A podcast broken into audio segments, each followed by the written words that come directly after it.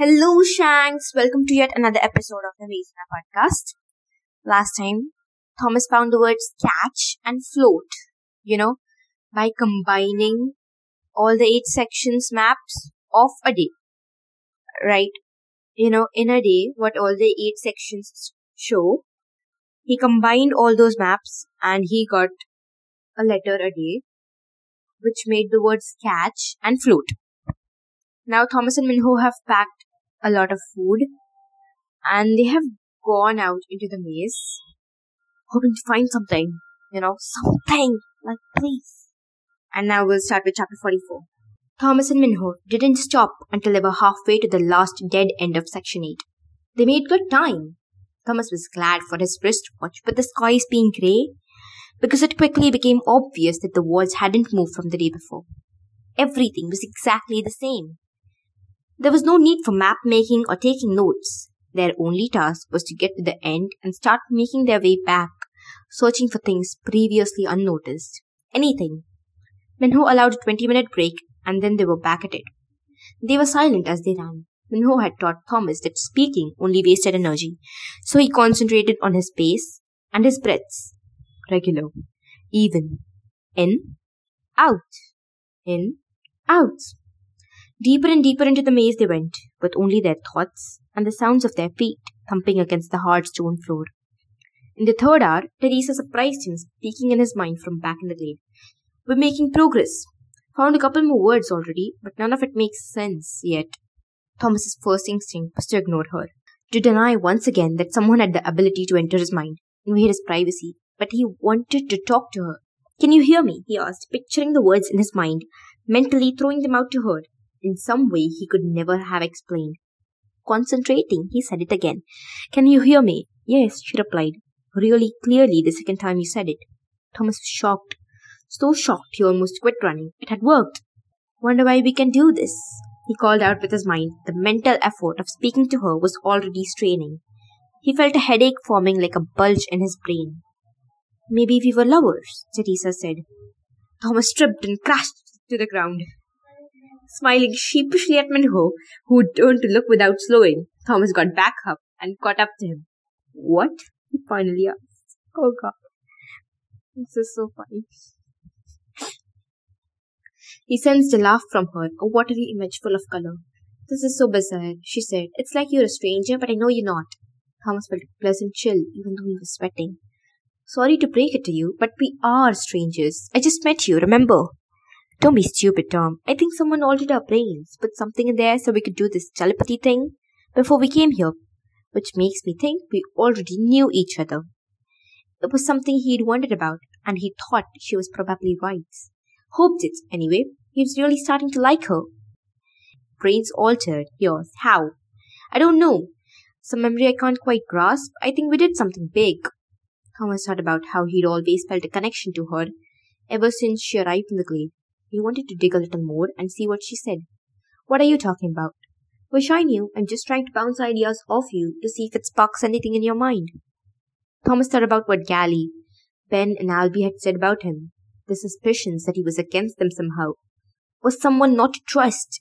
He thought about what Teresa had said to him too. The very first time that he and she had somehow done all of this to them.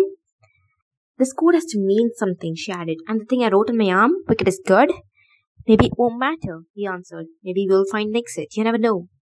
Thomas squeezed his eyes shut for a few seconds as he ran, trying to concentrate. A pocket of air seemed to float in his chest every time they spoke, a swelling that half annoyed and half thrilled him.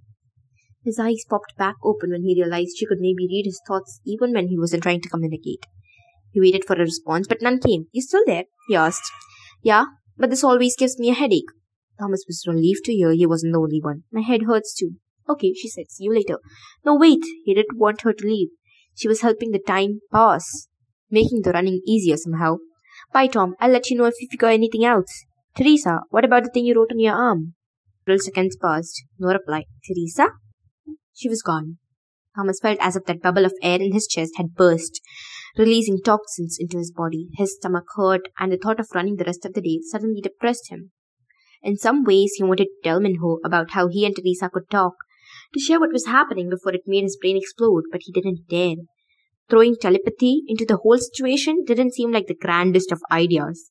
Everything was weird enough already. Thomas put his head down and drew in a long, deep breath. He would just keep his mouth shut and run. Two breaks later, Minho finally slowed to a walk as they headed down a long corridor that ended in a wall.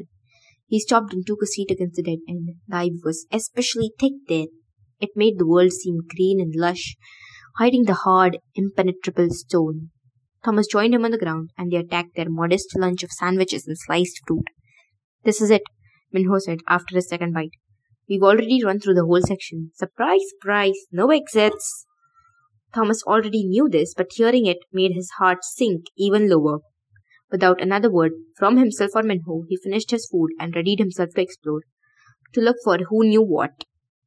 For the next few hours, and Minho scoured the ground, felt along the walls, climbed up the ivy in random spots. They found nothing, and Thomas grew more and more discouraged. The only thing interesting was another one of those odd signs that read World in Catastrophe, Kill Zone Experiment Department. Minho didn't even give it a second glance. They had another meal, searched some more. They found nothing, and Thomas was beginning to get ready to accept the inevitable that there was nothing to find. When wall closing time rolled around, he started looking for signs of grievers. Was struck by an icy hesitation at every corner. He and Minho always had knives clasped firmly in both hands, but nothing showed up until almost midnight. Minho spotted a griever disappearing around a corner ahead of them, and it didn't come back. Thirty minutes later, Thomas saw one do the exact same thing. An hour after that, a griever came charging through the maze right past them, not even pausing. Thomas almost collapsed from the sudden rush of terror. I think they're playing with us, Minho said a while later. Thomas realized he had given up on searching the walls and was just heading back toward the glade in a depressed walk. From the looks of it, Minho felt the same way. What do you mean? The keeper sighed. I think the creators want us to know there's no way out. The walls aren't even moving anymore. It's like this has all been just some stupid game, and it's time to end. And they want us to go back and tell the other gladers. How much you wanna bet when we get back we find out a griever took one of them just like last night? I think Gally was right. They're just gonna keep killing us. Thomas didn't respond. Felt the truth of what Minho said. Any hope he'd felt earlier when they'd set out had crashed a long time ago. Let's just go home, Minho said, his voice weary. Thomas hated to admit defeat, but he nodded in agreement. The code seemed like their only hope now, and he resolved to focus on that. He and Minho made their way silently back to the glade.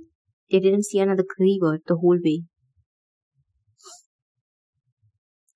That's all for today, guys. Okay, like, today wasn't much, right? Just a lot of boring clunk. Next time's good though. Chapter 45 is good. So I'll see you next Sunday only on the Maze Runner podcast. Bye till then.